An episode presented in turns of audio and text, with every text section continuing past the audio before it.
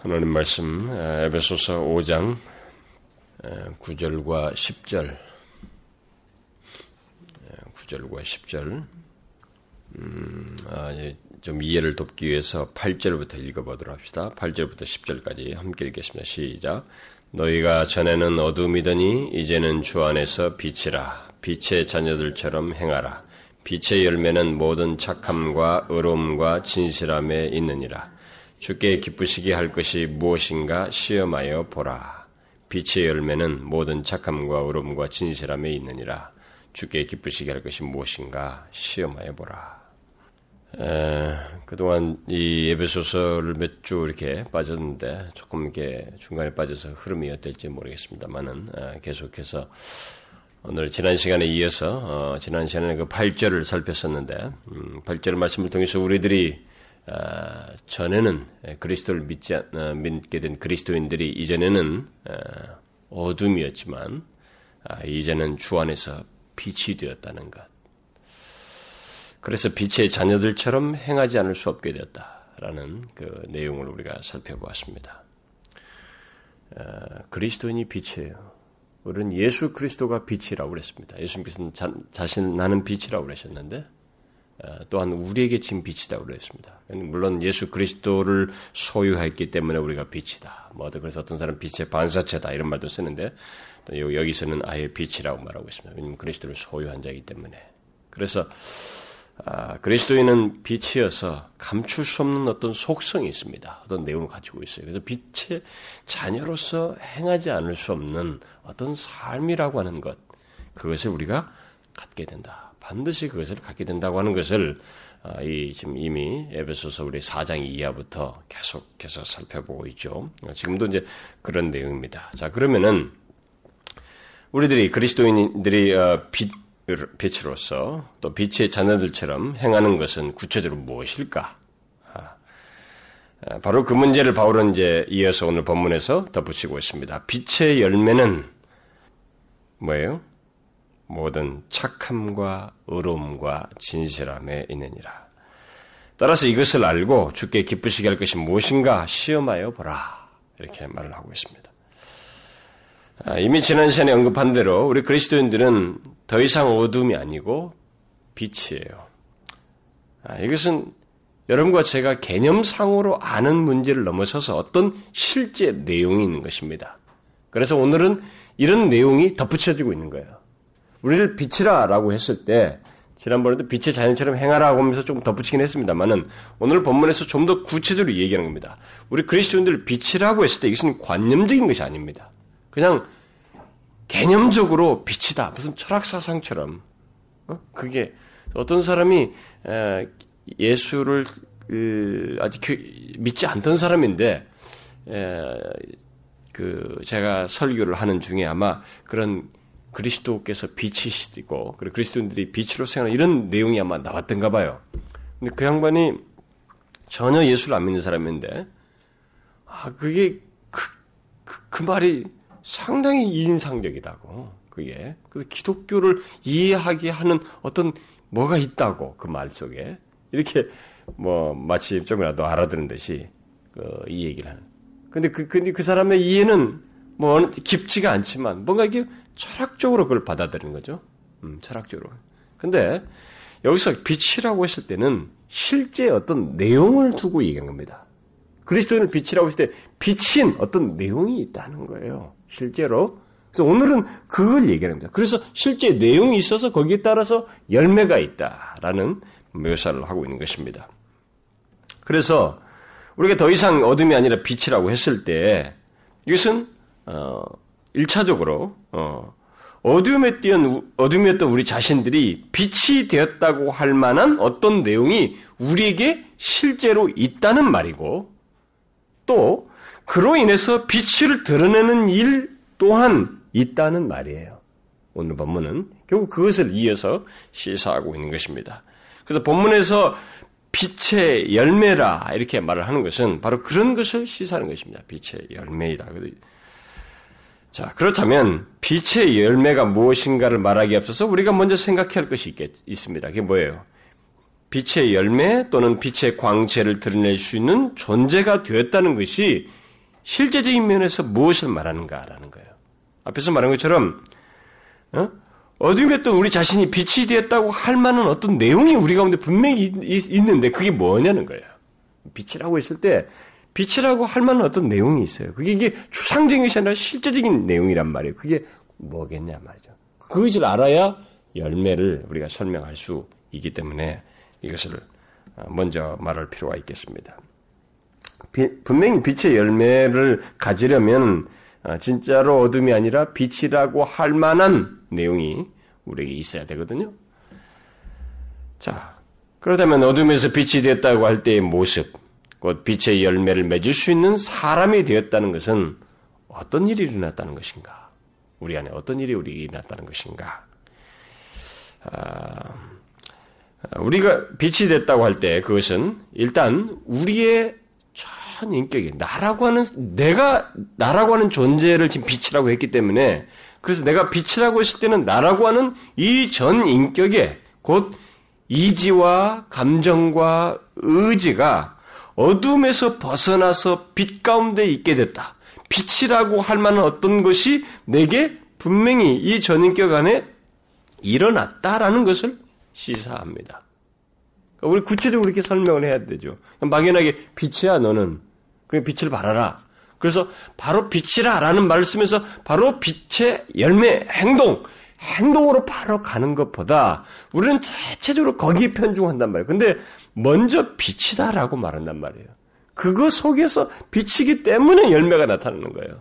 그래서 이 근거를 정확하게 우리가 알 필요가 있단 말이에요. 그럼 빛이라고 했을 때 빛이라고 할 만한 내용이 뭐냐는 거예요. 그것은 나라고는 존재의 실제적인 어떤 빛에 해당하는 어떤 일이 우리 안에 있다는 것이 그것은 구체적으로 설명하자면 우리 전인격이 있다는 이지와 감정과 의지에 그런 것이 있다라는 것입니다. 다른 말로 해서 빛이신 그리스도 안에 있다는 것이요. 또는 더 정확하게 말하자면은 진리로 우리의 지, 이지와 감정과 의지가 이렇게 조명되었다는 거죠. 응? 조명되었다라는 말로 또 표현할 수도 있겠죠. 여러분들이 이런 것을 교리적인 용어입니다. 조금 복잡합니다. 이렇게 말할지 모르지만 그래도 알아야 됩니다. 이게 비추어져서 실제로 우리의 인격 안에 그런 이지나 감정과 의지가 빛에 해당할 만한 어떤 변화가 우리 가운데 있기 때문에 빛이 됐을 때는 그것이 있게 됐다는 얘기예요. 그게 이제 구체로 설명하자면 이지부터 설명해 봐야 되는 거예요. 그러니까 우리들이 알다시피 그리스도인 되기 이전에 우리들의 이지는 진리를 이해할 수가 없었습니다. 하나님을 아는 지식을 갖지를 못했어요. 그렇죠? 빛이라고 했을 때 그 빛에 해당하는 어떤 일이 벌어졌다고 했을 때 그건 뭐냐면 먼저 이지에서부터 설명하자면 이지에 그런 일이 생긴 거예요. 진리를 이해하지 못했습니다. 하나님을 알지 못했어요. 하나님을 아무리 얘기해봐야 그냥 하늘 신, 뭐 신들 중에 하나 이 정도지 그분을 인격적으로 이해하게 되는 성경이 말하는 이 세상에 오셔서 인간들을 창조하시고 그들과 교제하시며 그들의 죄로부터 구원하시기 위해서 구체적으로 행하시는 그 하나님을 알고 인격적으로 이해하게 되는 아는 그런 지식이 우리 가운데 생기지 않았어요. 특별히 이 진리를 이해할 수가 없었습니다. 그러나 뭐예요? 빛이 되고 난 다음에 어둠이었지만 빛이 되고 난 다음에 그리스도인 되고 난 다음에 어떻게 해요? 진리를 이해할 수 있게 되었습니다. 진리를 이해할 수 있게 되었어요. 어떻게 그런 일이 있게 되느냐 말이죠. 그것은 빛이 되었기 때문에 그래요. 다르게 아닙니다. 다른 설명이 아니에요. 빛이 되지 않고는 그런 일이 가능하지 않습니다. 이런 면에서 성경에서 말한 어둠은 영적인 무지를 일차적으로 뜻하는 거예요. 우리 앞에서 이미 살펴보았습니다. 예, 사장 그 17절 이하에서부터 쭉 살펴보면서 그랬죠. 어둠 가운데 있다는 말은 영적인 무지 가운데 있다는 말이에요. 또 다른 말로 말하면. 그러니까 하나님의 진리에 대한 무지예요. 그건 또 다른 말로 하면 반대로 빛이라고 했을 때 빛은 하나님과 그의 진리를 아는 거예요. 그걸 깨닫는 거예요. 결국 자신이 빛이 되었다는 것을 어, 알수 있는 한 가지 중요한 표시는 더 이상 하나님과 그의 진리에 대해서 무지하지가 않다는 것입니다. 하나님과 그의 진리를 알고 안다는 거예요. 물론 여기서 안다는 것은 단순한 지식적인 것이 아닙니다. 그분을 인격적으로 이렇게 아는 거예요. 어. 충분히 계시를 이해하는 것입니다. 계시를 아는 거죠. 그래서 하나님 아는 지식을 갖게 되었다는 것입니다. 그래서 더 이상 이지감, 무지감도 있지 않다는 것입니다. 그래서 바울이 고린도전서 2장 그 14절에서 그런 말 하잖아요. 유명한 말이죠. 우리가 많이 인용합니다만은 육에 속한 사람은 하나님의 성령의 일을 받지 아니하나니 이는 저에게 미련하게 보임이요 또 깨닫지도 못하나니 이런 일은 영적으로라야 분변하는민이라 깨닫지도 못해요. 어두워서 그런 것입니다. 그래서 세상적으로 볼 때 머리가 똑똑하고 지적 능력이 탁월하고 합리적인 사고를 가지고 있다 할지라도 일단 그리스도인이 아니면 그래서 빛이 되지 않으면은 그의 이지는 영적인 것에 관한 한 영적 진리에 관한 한은 문외아니에요. 이해를 못합니다. 문자를 이해하고 국어의 의미를 파헤칠 수 있지만 이것이 이런 표현을 통해서 궁극적으로 말하려고 하는 영적인 진리를 이해를 못해요. 이해를 못합니다. 정말로 아이러니컬할 정도 이해 못해요. 못합니다. 영 딴소리예요. 세상적인 지식을 많이 가지고 뭐, 뭐 경제학에 탁월하고 뭐 정치에 음, 정치 이론에 탁월하고 사회와 문학과 어떤 이런 과학에 대해서 이해를 많은 일가견을 가지고 자기 지식을 말할 수 있는 사람이라 할지라도 그들의 그 이지는 이 그리스 빛이 되지 않은 그리스도인이 되지 않은 사람은 그들의 이지는 놀랍게도 영적인 진리를 이해하지 못합니다. 아 정말로 재밌는 사실이에요 이것은. 이해를 못해요. 어, 그냥 좋은 거예요. 성경은 좋은 무슨 그 도덕서입니다. 아, 종교적인 서적이에요. 여기서 말하는 영적 진리를 이해하지 못합니다. 그러나 그리스도인은 빛이 되어서 하나님의 진리를 깨닫게 됩니다. 지적 능력과 상관없이 예수 그리스도를 믿으면 빛이 되어서 그런 일이 일어나요. 그리스도인이 되는 것은 머리가 좋아야 되는 게 아닙니다. 이런 면에서 보면 머리가 좋아야 되는 게 아니에요. 설사 머리가 좋지 않아도 또 세상 지식이 없어도 심지어 글자를 읽지 못해도 그리스도인이 되면 영적인 진리를 이해해요. 제가 어렸을 때도 보면 글자를 못 읽던 그 아, 노인들이 있었는데 그들이 영적인 진리를 이해해요. 지금도 여러분 문자가 없는 선교지 선교지 글자가 없잖아요. 어느 말은 있는데 문자가 없는데 여기 있잖아요. 그 문자가 없는 선교지 사람들도 복음을 듣고 영적 진리를 깨닫게 돼요. 영적 진리를 깨달아요. 바로 그것이 그들이 빛이 되었기 때문입니다. 다르게 설명할 수 없어요. 그들이 아 이제 뭐 문명화 해가지고 하니까 이렇게 이런 일을 깨달았다. 성경의 진리를 깨달아 그렇지 않아요. 빛이 되었기 때문입니다. 그리스도인이 되었기 때문에 그래요. 그래서 빛이 된 사람들은 어, 자신의 영혼의 가치를 소중히 여기고 그 다음부터 빛이 된 사람은 그런 달라져요. 이런 이지가 무엇이 소중한지 무엇이 가치가 있는지 압니다. 그 전에는 영혼 같은 걸 생각 안 했거든요. 영혼의 가치를 생각하게 되고 예수 그리스도 안에 감추인 그 비밀을 알게 되고 이 그런 걸 이해하게 돼요. 예수가 뭐 베들레헴에서 이스라엘 땅에서 왔대, 뭐 팔레스틴에서 그런 뭐 그냥 다수, 단순한 그분이 아니, 그분에게 감추인 엄청난 비밀, 우주가 모두가 그한 그분의 오심으로 기점에서 모든 것이 다 설명되어진다고 하는 그리스도 안에 감춘 이 비밀을 이해하게 됩니다. 이게 빛이 되어서 되는 거예요. 그래서 그리스도 안에서 얻게 되는 구원이 얼마나 놀라운지, 그것은 생명보다도 귀한 것이라고 하는 것을 알게 됩니다. 이게 다 빛이 되어서 알게 되는 거예요. 또, 죄 같은 것도 마찬가지죠. 죄 같은 것도 이 세상에서 뭐예요? 뭐, 일반적인 이 사회 논리에 의해서, 법률 논리에서 죄를 알지만은, 빛이 된 사람들, 빛인 그리스도인들은 그들의 이지가 이게 깨어서 죄를 하나님과 관련해서 보게 되는 거예요. 죄라고 하는 것은 하나님이 기준자구나. 하나님에게 이르지 못하거나 모자라는 것, 미치지 못해 빗나가는 것이 다 죄구나. 그래서 하나님이 기뻐하시는 거 아닌가. 그래서 하나님의 차원에서 죄를 다뤄요. 자신의 범죄 행위와 어떤 죄악된 행위를 하나님과의 관계 속에서 보고 다루게 되는 일이 있게 된다. 이게 왜 되느냐, 이게. 빛이기 때문에 그래요. 그가 빛이 되었기 때문에. 그래서 여기서 빛이다라고 할 때 그 내용이 뭐냐는 거예요. 그랬을 때 바로 이런 이지에서의 변화를 말하는 거예요. 이지가 조명된 거예요. 빛이 되었기 때문에. 그래서 빛이 된 것을 나타내주는 일차적인 특징이 바로 이, 거예요 우리의 이지가 하나님과 그의 지혜를 어, 곧 신령한 것들을 이해하게 된다는. 여러분들은 어떻습니까? 여러분들은 바로 그리스도 안에서 빛이, 빛으로서 그런 것들을 이해하십니까? 이 십자가의 비밀, 이 그리스도 육신을 하나님의 아들이 육신을 입고 이 땅에 오셨다고 하는 사실, 그래서 그 예수 그리스도 안에 감추인 비밀을 이해하게 되었습니까? 여러분들이 어, 빛이 되기 전에는 그 이해 못해요. 아무리 귀에다 대고 들이밀어도 이해 못합니다. 안 됩니다. 그것은 오직 빛이 되어서 된 거예요. 그래서 우리 이지가 그렇게 열린 것입니다. 또 우리가 빛이 된 것을 나타내는 것은 이지뿐만 아니라 감정에서도 똑같이 드러나죠. 어, 감정에서도 변화는 것이 증거가 드러나는데 어떻게 나타납니까? 거짓을 싫어하고 진리를 좋아해요. 이게 빛이 되는 거예요. 응? 우리 인격 안에 그런 변화가 생긴 거예요. 비친 자들에게 있는 모습이 진리를 좋아합니다. 하나님과 그의 말씀을 좋게 여기고 사모하고 또 하나님의 말씀의 능력을 느껴요.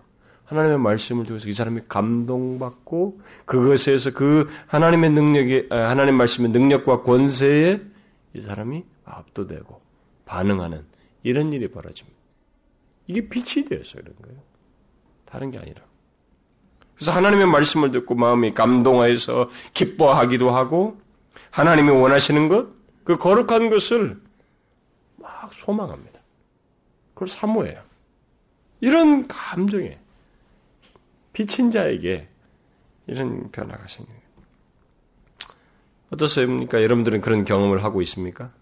하나님의 말씀의 능력을 경험하며 그것을 느끼고 그로 인해서 마음의 감동과 기쁨과 소원과 갈망을 가지느냐는 거죠.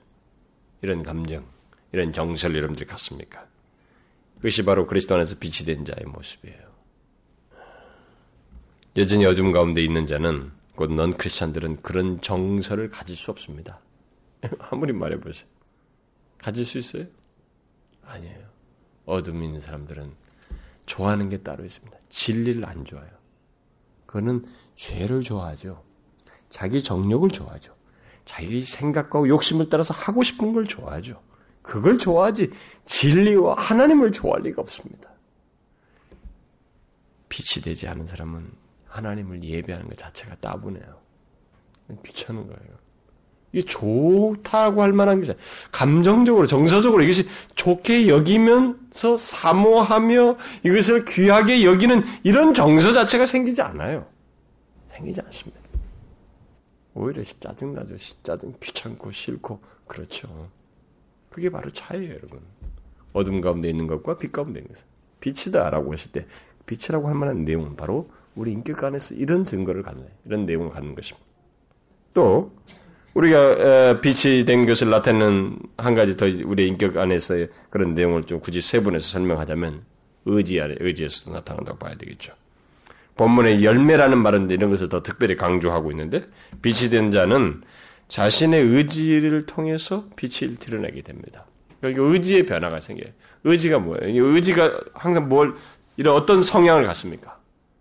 옛날에는 죄를 더 좋아하고 자기 욕심을 따라서 행하는 거 이런 것들이 그래서 자신의 의지에서 드러나는 것들이 다 뭐예요?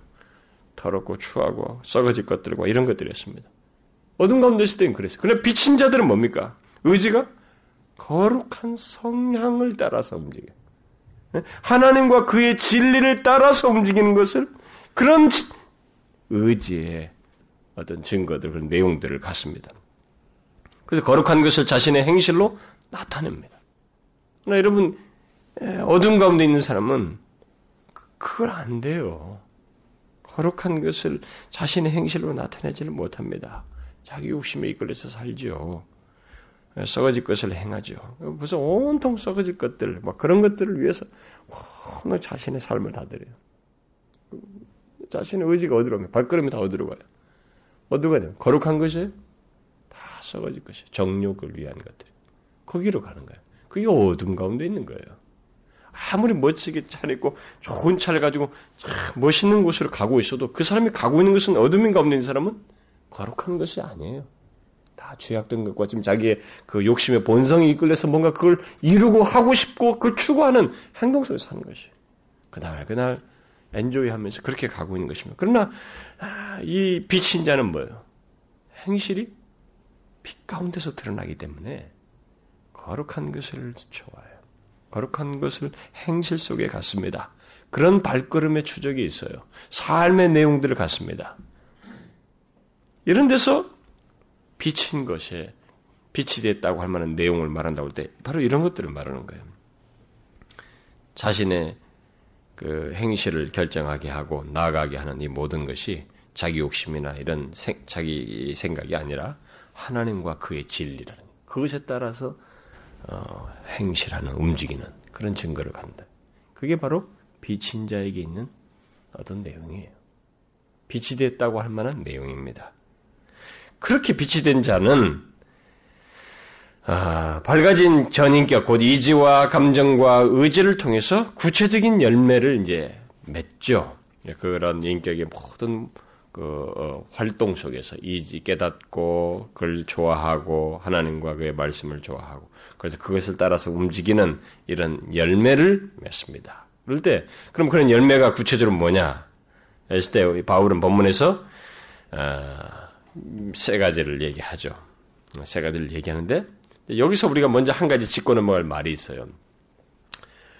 바울이 예, 빛의 열매라고 말하고 빛의 일이라고 말하지 않고 빛의 열매라고 말을 하고 있다는 것입니다. 제가 왜 뭐 당연히 열매라고 해야지 뭐 일이라고 합니까? 왜냐면은 다음 시간에 보겠습니다만 11절에서 빛과 반대인 어둠 얘기를 다시 하거든요. 지금까지 적극적인 얘기하다가 다시 소극적인 얘기로 돌아가요. 다음 시간에 그 보면 그 다음 구절에서부터. 근데 거기서 어둠에서 어둠 빛과 반대인 어둠의 관계에 대해서 얘기할 때는 어둠에서 드러나는 것을 열매로 말하지 않고 거기는 뭘로 말하고 있어요? 일이라고 그랬어요. 일. 네? 열매 없는 어둠의 일. 어둠은 일이라고 말하는데 빛은 열매라고 말하고 있어요. 왜 빛, 곧 그리스도 내에서 드러나는 것은 일이 아니라 열매라고 말하고 있을까? 바울은 의도를 가지고 구분하고 있거든요. 왜 그럴까? 그것은 그리스도인에게서 드러나는 것들은 그렇게 비친 그리스도인에게서 드러나는 이, 것, 이 어떤 것들은 모든 삶의 증거들의 이런 모든 것들은 기계적인 것이 아니라는 거예요. 마치 나무에서 열매가 맺는 것처럼 뭐요? 생명과의 생명이 있다는 거예요. 생명이 있어서 나오는 자연스러운 것이다라는 거예요. 그런데, 반해서 어둠에서 나오는 행실이라는 이런 이것들은 그야말로 기계적인 거예요. 생명성이 없는 거예요. 영적인 것이 죽은 자와 똑같아. 그냥 죽은 자의 행동 같은 게 어?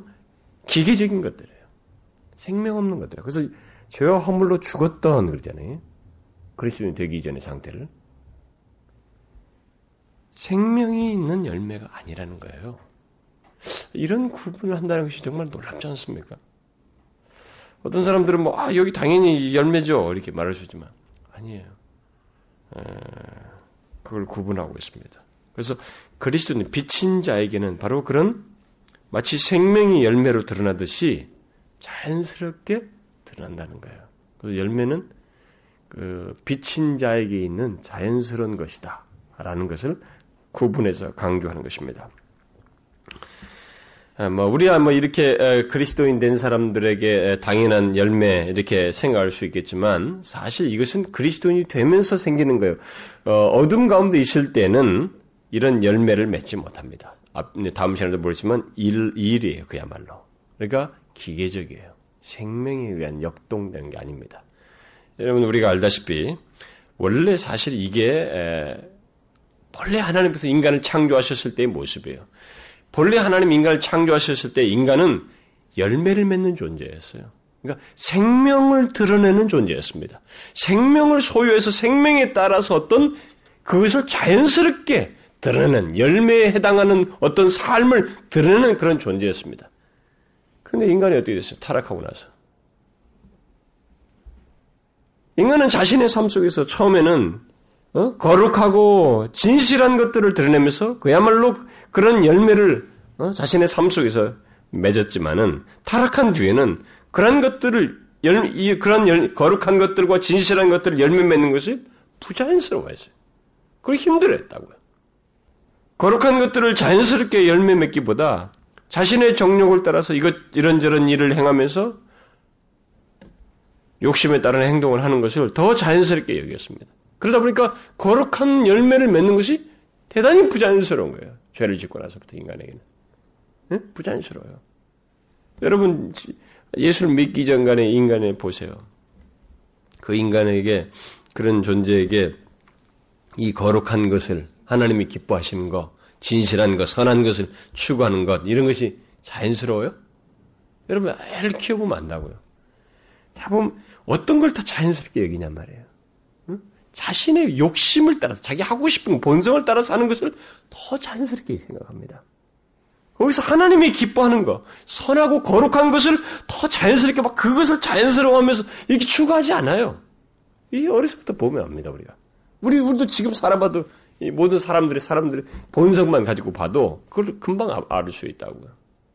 부자연스러워요.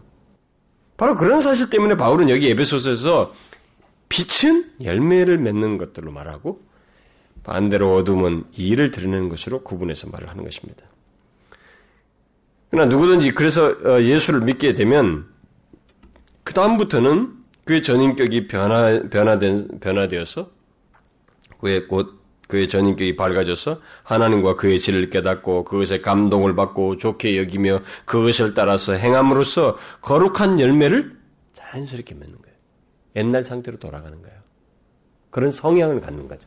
그런 성향에 따라서 자연스럽게 생각해요. 그것을. 그래서 예수를 믿고 난 다음에 빛이 되고 난 다음에 뭐가 불편해요? 죄를 마음대로 짓는 게 불편합니다. 그렇지 않아요? 죄를 아무런 의식 없이 막 전혀 개의치 않고 나 아무도 신경 안 써면서 죄를 지기가 어렵습니다. 굉장히 부자연스러워요. 그리스도인 되고 난 다음에. 안 그래요? 아, 여러분들은 죄 짓는 게 자연스럽습니까? 부자연스럽습니다. 죄를 짓고 나면 이거 얼마나 캥기는지 견디기가 어려워요. 그게 부자연스러워요. 빛이 되고 난 다음에는 그래도 어디 가서 제일 안, 안, 안심이 되냐면 안정되냐면 하나님 앞에 나와서 있는 거 그대로 내려놓고 예배하고 또 내가 있는 모습 그대로 놓고 하나님 앞에 기도하고 회개하고 주의 말씀을 묵상하고 삶 속에서 하나님의 인도가 있고 주님의 임재를 생각하고 하나님이 함께 하신다는 것을 의식하며 찬송하면서 어떤 어려움 속에서도 지켜 나가고 있을 때 그때 우리가 편해요. 특별히 저 같은 경우도 그렇지만 우리가 일상생활에 지쳤다가도 하나님 앞에 예배할 때 그때가 사실 우리 영혼이 편합니다. 안식이, 안정돼요. 그게 비친 자들이 가지고 있는 자의 자연스러움이에요, 그게. 그게 원래 처음 최초 인간의 이놈은 그것을 아예 전체적으로 흠이 없이 자연스럽게 여겼습니다. 우리는 흠을 가지고 좀 그걸 자연스럽게 여기지만 나중에 그래서 회복되겠습니다만은 옛날에는 그걸 자연스럽게 여겼다고요. 하나님 거룩한 걸 추구하는 걸 더 자연스럽게 여겼단 말이에요. 그래서 그 열매로 얘기하는 거예요. 일이 아니라. 근데 그 열매로서 오늘 본문에서 말한 것은 착함과 의로움과 진실함이라는 열매를 말하고 있습니다. 아... 근데 바울이 여기서 이제 빛인 음, 그 빛을 갖다가 열매로 말했을 때 앞에서 말한 것처럼 가장 우리에게 부각시키고 있는 것은 사실 빛과 열매는 매치가 안 되는 단어죠. 빛의 광채, 뭐 이렇게 내야 되죠. 어? 나무의 열매, 이렇게 돼야 되죠. 빛과 열매라고 하는 것은 빛이 이, 열매라고 하는 이런 것과 이 사실 생명성 있는 것으로 묘사하기가 어렵었잖아요. 우리 일반 지식으로요. 안 맞죠. 근데 바울은 그런 식의 표현을 잘 쓰거든요. 잘 씁니다. 우리가 뒤에서 건물이 지어져 간다. 건물도 이 장에서도 보면은 건물이 지어져 간다. 어? 건물마다 서로 연결하여서 주 안에서 성전이 되어가고 뭐 이렇게 하면서 어? 거기서 건물이 지어져 가는 것으로 생명성 있는 것으로서 이게 묘사를 해요. 그게 뭐예요, 다? 그러니까 그런 표현을 굳이 사용해 가지고 그리스도인의 이 교회가 가지고 있는 생명성을 강조하는 거거든. 여기서도 빛의 열매를 말했을 때 빛인 그리스도인은 이렇게 열매를 맺을 수밖에 없는 생명성을 가지고 있고 또 성장성을 가지고 있다는 거예요. 이런 것을 강조하고 싶은 것입니다. 그래서 그리스도인에게서 드러나는 열매는 이게 뭐예요? 죽은 행동이 아니에요. 그냥 기계적인 행동에 의해서 나타나는 게 아닙니다. 그래서 야 우리가 이제 예수 믿으니까 이런 걸 이걸 합시다. 그래서 그거 한 번 가지고 캠핑하듯이 하는 그게 아니에요. 그건 이단들도 잘 할 수 있거든요. 그건 여러분 하나님을 알지 못해도 하는 거예요. 그건 도덕론자들도 다 할 수 있는 것입니다. 여기서 말하는 것은 그게 아니라는 거예요. 그것은 빛의 열매, 생명성이 있어서 드러내는 열매들이다 라는 거예요. 그리고 생명이 있고 그것이 성당 안에서 드러내는 것이다. 아, 그리스도인이 맺는 열매는 그래서 기계적인 행동이 아닙니다. 오히려 그것은 어, 생명이 약동하여서 어, 자신의 성품이나 행실로 드러나는 것을 말해요.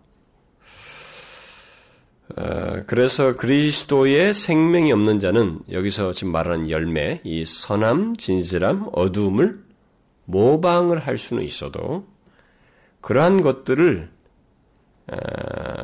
생명력 있게 나타내지는 못합니다. 이러한 것들을 생명력 있게 생명성이 있는 모습으로서 나타내지 못해요. 잘 이해하셔야 됩니다. 한번 우리가 잘 생각해 보세요. 어, 이단들은 여러분 이단들을 잘 보면 이단들이나 이 거짓된 신앙을 가진 사람들, 거짓된 신자들 예, 이런 사람들에게서 우리가 이제 거짓된 신앙을 가진 사람들이 가지고 있는 공통점이 뭐냐면은 그들은 어떠한 일을 신앙적인 것인데 어, 나름대로 자기들이 뭔가 믿고 있는 것인데 신앙적인데 어떠한 일과 행동을 획일적으로 해요. 그리고 기계적으로 합니다. 잘 보시면 기계적으로 해요. 그러니까 모두가 막 일사불란한데 그게 기계적이에요. 생명성이 없어요. 무엇인가 열심을 내고 열광을 하지만은 그 모든 것이 생명에 의해서 유기적으로 갖는 것이 아닙니다. 지시와 명령과 하지 않으면 안 되는 것과 이렇게 이렇게 해야 뭘 되는 거야. 몰몬교 사람들도 뭐뭐뭐 뭐 해야 천국 가는 거거든요. 저렇게 열심히 여기 선교하러 나와 몇 년 동안 2년 이상 나와야 이, 어? 더 좋은 왕국으로 들어가는 거예요. 다 목적이 있어서 그렇게 하는 거예요. 그 인격적인 게 아니에요. 유기적인 관계가 아닙니다, 이게. 달라요. 굉장히 열심히 있지만. 그야말로 열매가 아니라 어떤 일에 열심을 내고 있는 거예요. 열매가 아니에요. 이 바울의 이 구분이 아주 정확합니다. 아니, 그런 면에서 계시가 탁월한 거예요. 어? 떻게 이런 걸 이런 식으로 구분하려고 했을까라고 생각할 정도로 놀랍습니다. 그렇지만 그런 이단과 달리 그리스도의 교회는 음, 서로 우리가 다르고 다르잖아요. 뭐 계속 교회만 난타당하잖아요. 음? 뭐 어디는 막 획일적이고 막 그런데 여기 쫙잘 되, 막 통제가 잘 되는 교회는 왜 이렇게 중구난방인지 뭐 그렇잖아요. 뭐 좀 그런 게 있어요. 교회는 좀 서로가 다 지체들이 다 서로 각각 다르고 개별적으로 어떤 그 움직이는 듯 하고 또 조금 뭐 엉성한 것 같아요. 근데 초대교회에서부터 이 신신 어, 온전한 교회들, 참된 교회들을 보게 되면 생명력에 의해서 유기적으로 움직입니다. 다 개별적인데 누가 뭐 시켜서 한 거 아니거든요. 그렇게 한 거 아니었어요. 그 지시와 명령, 어떤 항목을 가지고 그것을 행동으로 사는 게 아니었어요. 그들이 감동되어서 그 인격이 비친 자이기 때문에 자신의 이지와 감정과 의지가 거기에서 생명성을 드러내서 아, 이게 부족하구나. 이걸 해야 되겠구나. 그 자기가 달란트를 가지고 다 거기 끼어들어서 움직이는 거예요. 그래서 있는 있는 사람 있는 대로 내놓고 이런 사람 저런 사람들을 자기가 달란트 사람 달란트에서 다 유기적으로 움직인 거예요. 교회가. 이 생명성이 있는 거예요. 기계적 이지 않았습니다. 교회가 가진 특성이. 그래서 제가 교회를 얘기하면서 우리가 이미 충분히 사장에서 교회에 대해서 살펴보았습니다만 우리가 마치 사회 사듯이 어떤 일을 도모하면 안 되는 거예요. 어? 일을 도모하면 안 되는 거예요. 여기서 뭐, 뭐, 뭐, 뭐 해야 되는데 이 일을 위해서 뭐, 뭐, 뭐 합시다. 그러니까 그것에 의해서 코 깨듯이 움직이면 안 된다는 거예요. 어? 그게 아니에요. 우리는 비신자로서 내가 하나님과 그의 진리를 알고 있으니까 그것에 따라서 마음이 분명히 그것을 좋게 여겨서 행실로 내가 의지적으로 기꺼운 마음으로 아 저건 내가 해야지 내가 해야지 이래 움직이는 거예요. 이게 바르게 신자의 빛인 자의 모습이에요. 빛, 빛된 자의 모습이라고요. 그게 그렇게 해서 움직이는 교회가 정상적인 교회예요. 건강한 교회인 것입니다.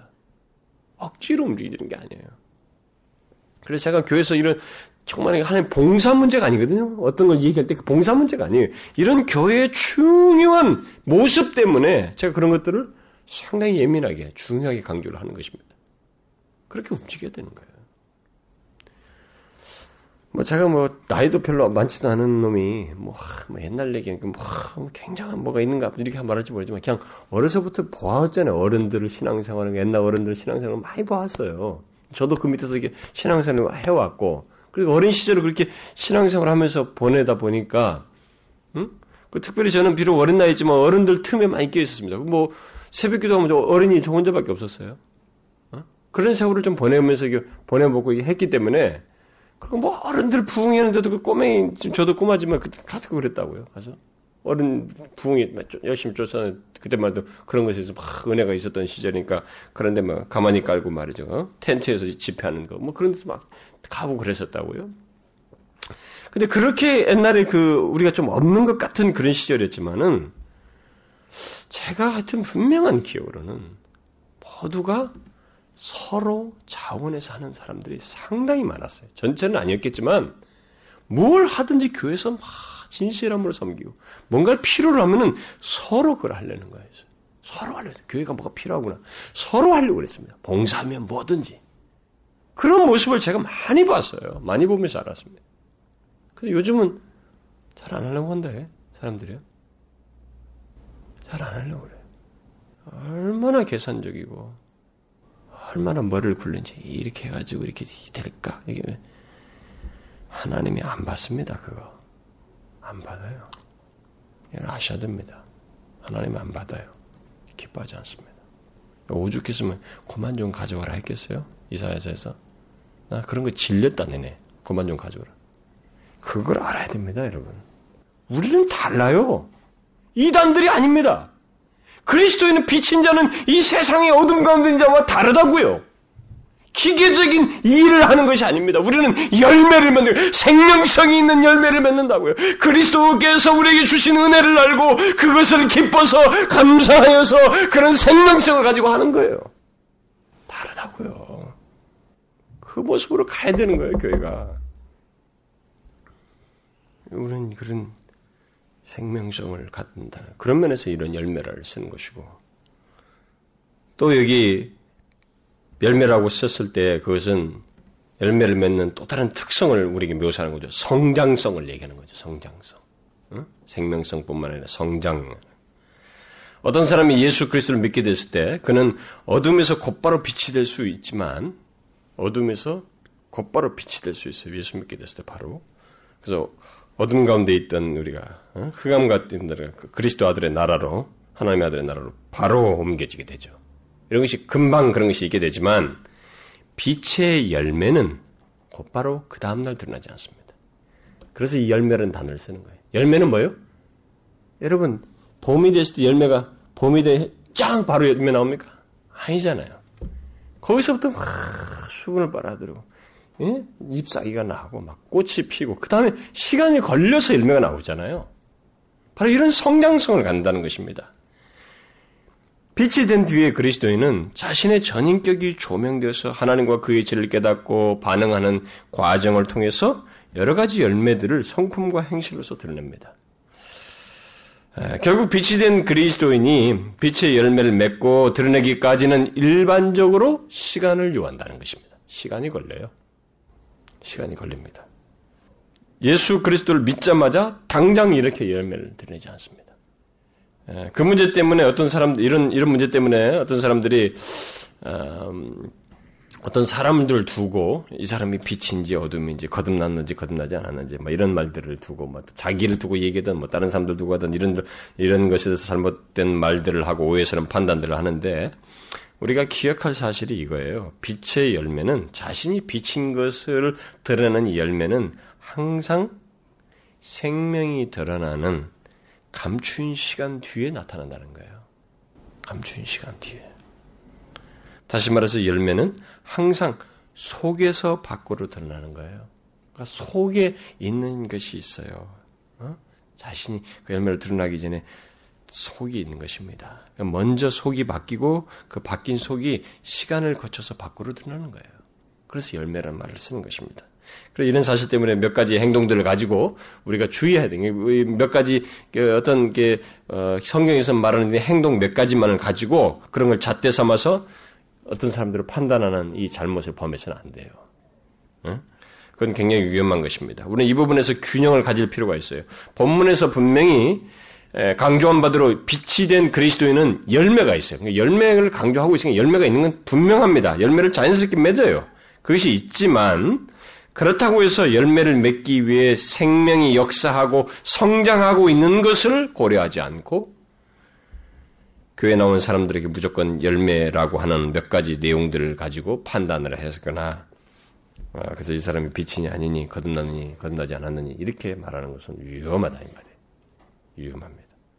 빛인 그리스도인은 자신이 비친 것을 자연스럽게 곧 나무가 열매를 맺듯이 맺습니다만은 그 열매는 마치 크리스마스 추리처럼 그 나무를 그냥 탁 잘라가지고 거기다가 열매를 붙여서 어, 그, 그런 붙여서 붙여서 맺는 그런 열매가 아니고 그 사람 안에 그리스도의 생명이 있어서 그리고 그 생명이 역사하여서 다시 말해서 하나님과 그의 질을 깨닫고 그것에 감동을 받아서 삶 속에서 드러냄으로써 맺는 열매예요. 예, 그, 그런 인격의 이런 내용들 속에서 나오는 열매입니다. 그래서 시간을 이용해요. 그러면 이런 열매들이 구체적으로 뭐냐? 모든 착함과 의로움과 진실함이라고 말하고 있습니다. 뭐 전체를 설명할 수 없지만은 그 열매가 가지고 있는 중심적인 그 내용, 성향, 어? 그런 것들을 지금 여기서 말하고 있죠. 어, 이것들은 어, 언뜻 보면은 이 세상적인 도덕에서 강조하는 거 추구하는 것과 비슷해 보여요. 세상에서 뭐 선한 거, 어? 진실한 거, 뭐 의로운 거, 정의로운 거, 뭐 이런 식으로 표현으로 마치 비슷한 걸 얘기하는 것 같습니다. 그러나 이것은 세상에서 말하는 그런 윤리 도덕과 다릅니다. 이 세 가지는 모두 어, 마치 태양 주위를 돌고 있는 별들처럼 하나님과의 관계 속에서만 가질 수 있는 것들이에요. 다시 말하면 하나님의 성품이 성품입니다. 이것은 하나님의 성품, 공유적 성품, 성품들이에요. 어? 하나님과 관계 속에서만 가질 수 있는 것입니다. 그러니까 빛이신 그리스도를 소유한 자, 빛이신 그리스도에게 소유한 자가 빛이신 그리스도에게 있는 것들을 그분과의 관계 속에서 나타내는 것입니다. 그 이미테이션 하는 거 아니야 이거. 그것하고 달라요. 이 세상에서 말한 것하고. 그래서 여기 선함은 이 세상에서 말하는 선하고 착한 것이 아니고 하나님의 성품이에요. 그래서 여러분 한번 생각해 보세요. 하나님의 성품으로서의 선하심이라고 인자하심 이게 뭐예요? 여러분 하나님의 선하심이 어떤 모습입니까? 하나님께서 선하심을 강조할 때 구약에서부터 쭉 선하심에 대해 강조할 때 주로 어떤 것과 관련해서 강조해요? 선하심을 강조할 때 어떤 것과 관련해서 강조합니까? 주로 죄인과 관련해서 이 말을 많이 나오잖아요. 그래서 이 로마서가 그걸 요약하는 말을 하죠. 하나님의 인자하심이 너를 인도하여 회개케 하심을 이렇게 말합니다.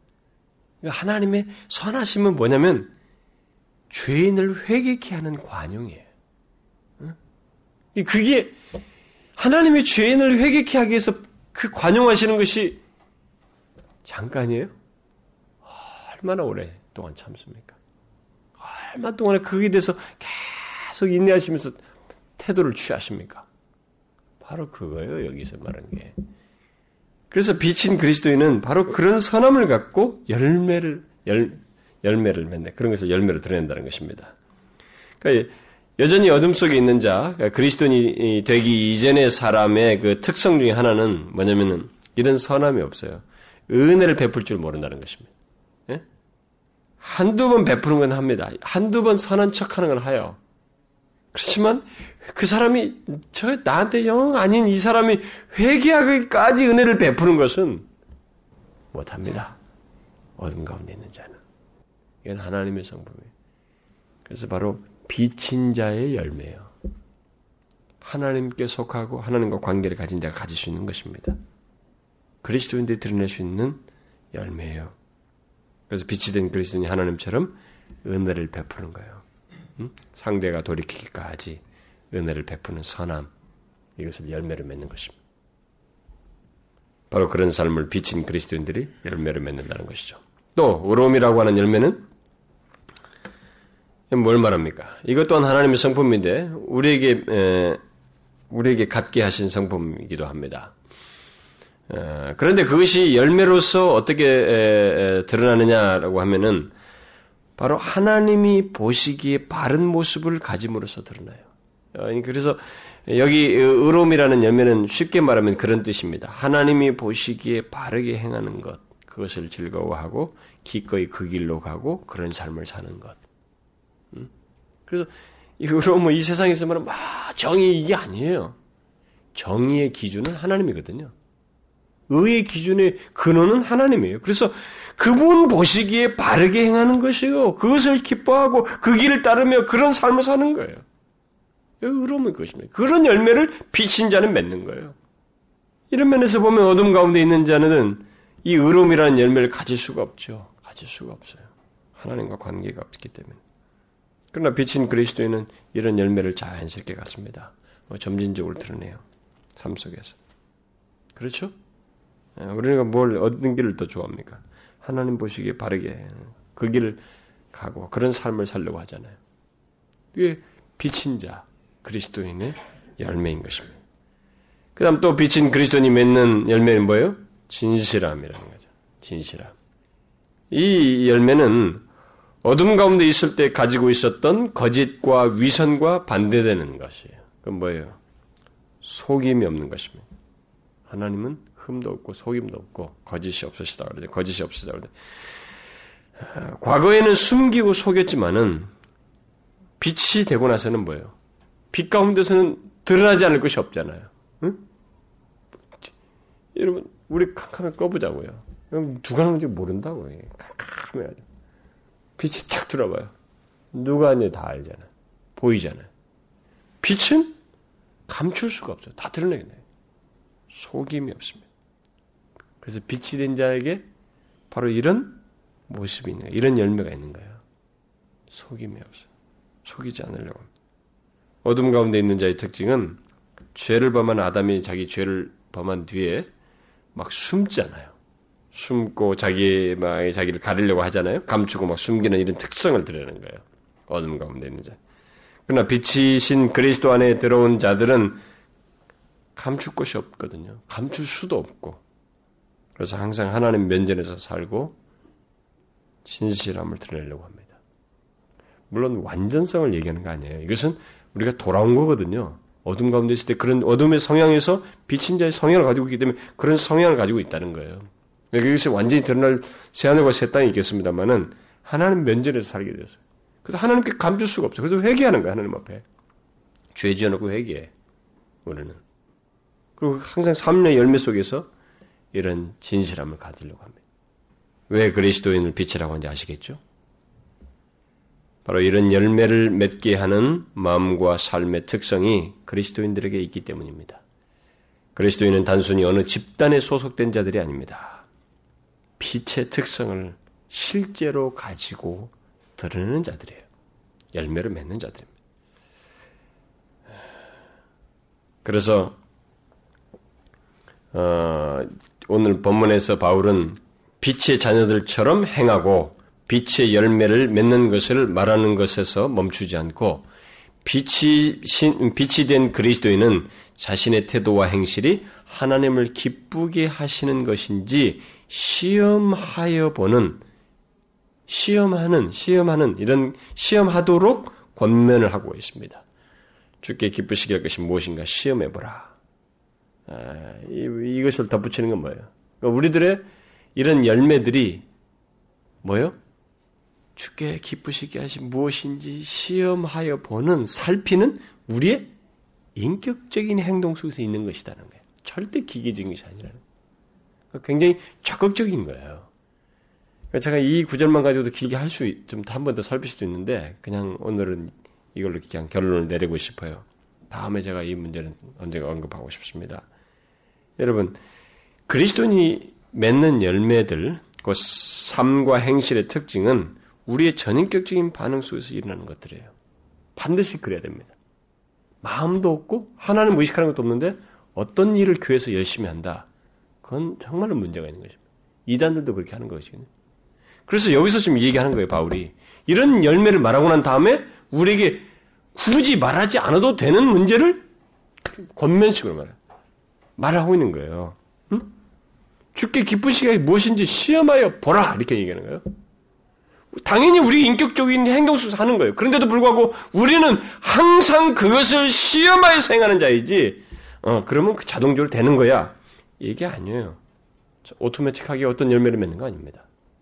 빛이 된 그리스도인은 죽게 기쁘, 기쁨이 될 것이 무엇인지를 항상 생각하고 또 주님께 이것이 합당한 일인지를 살펴서 행하는 자들이라는 거죠.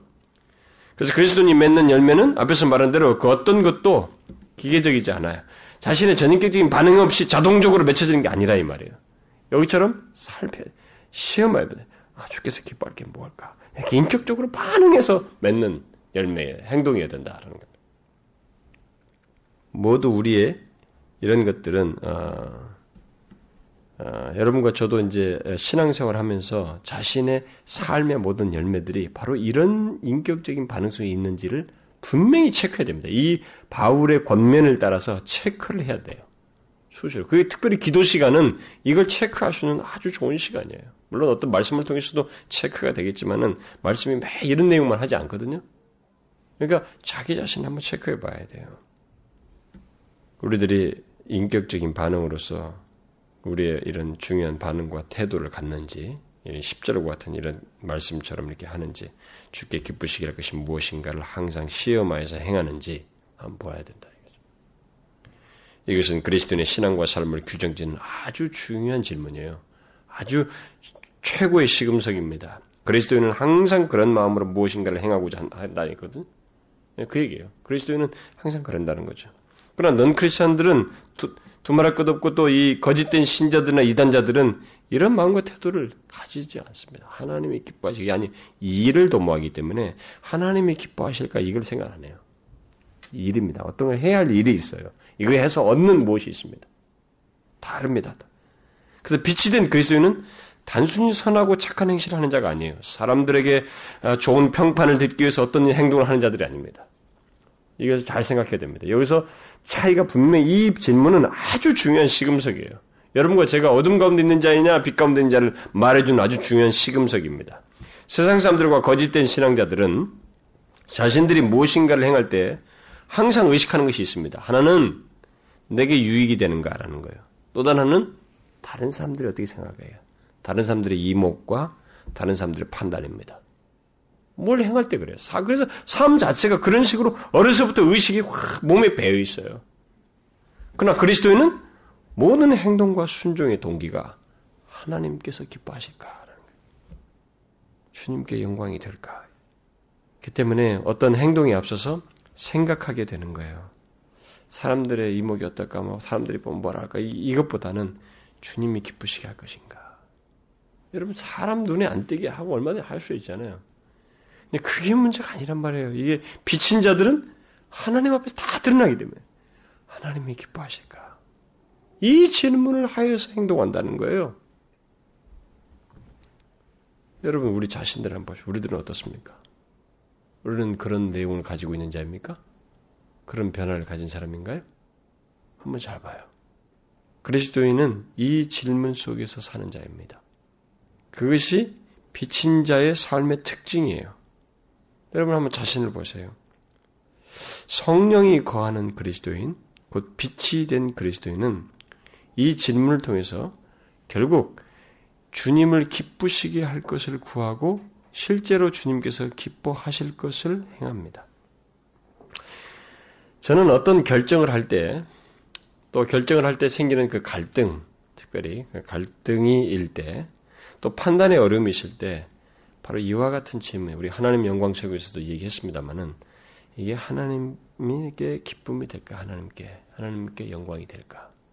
이 질문을 하면, 아, 이 모호한 것이 너무 선명히 딱 갈라져 버려요. 답이 너무 선명해져요. 저는 많이 위기, 그 갈등의 그 국면들을 그 질문으로 많이 패스했습니다. 심지어 이 헌금하는 문제도 있잖아요.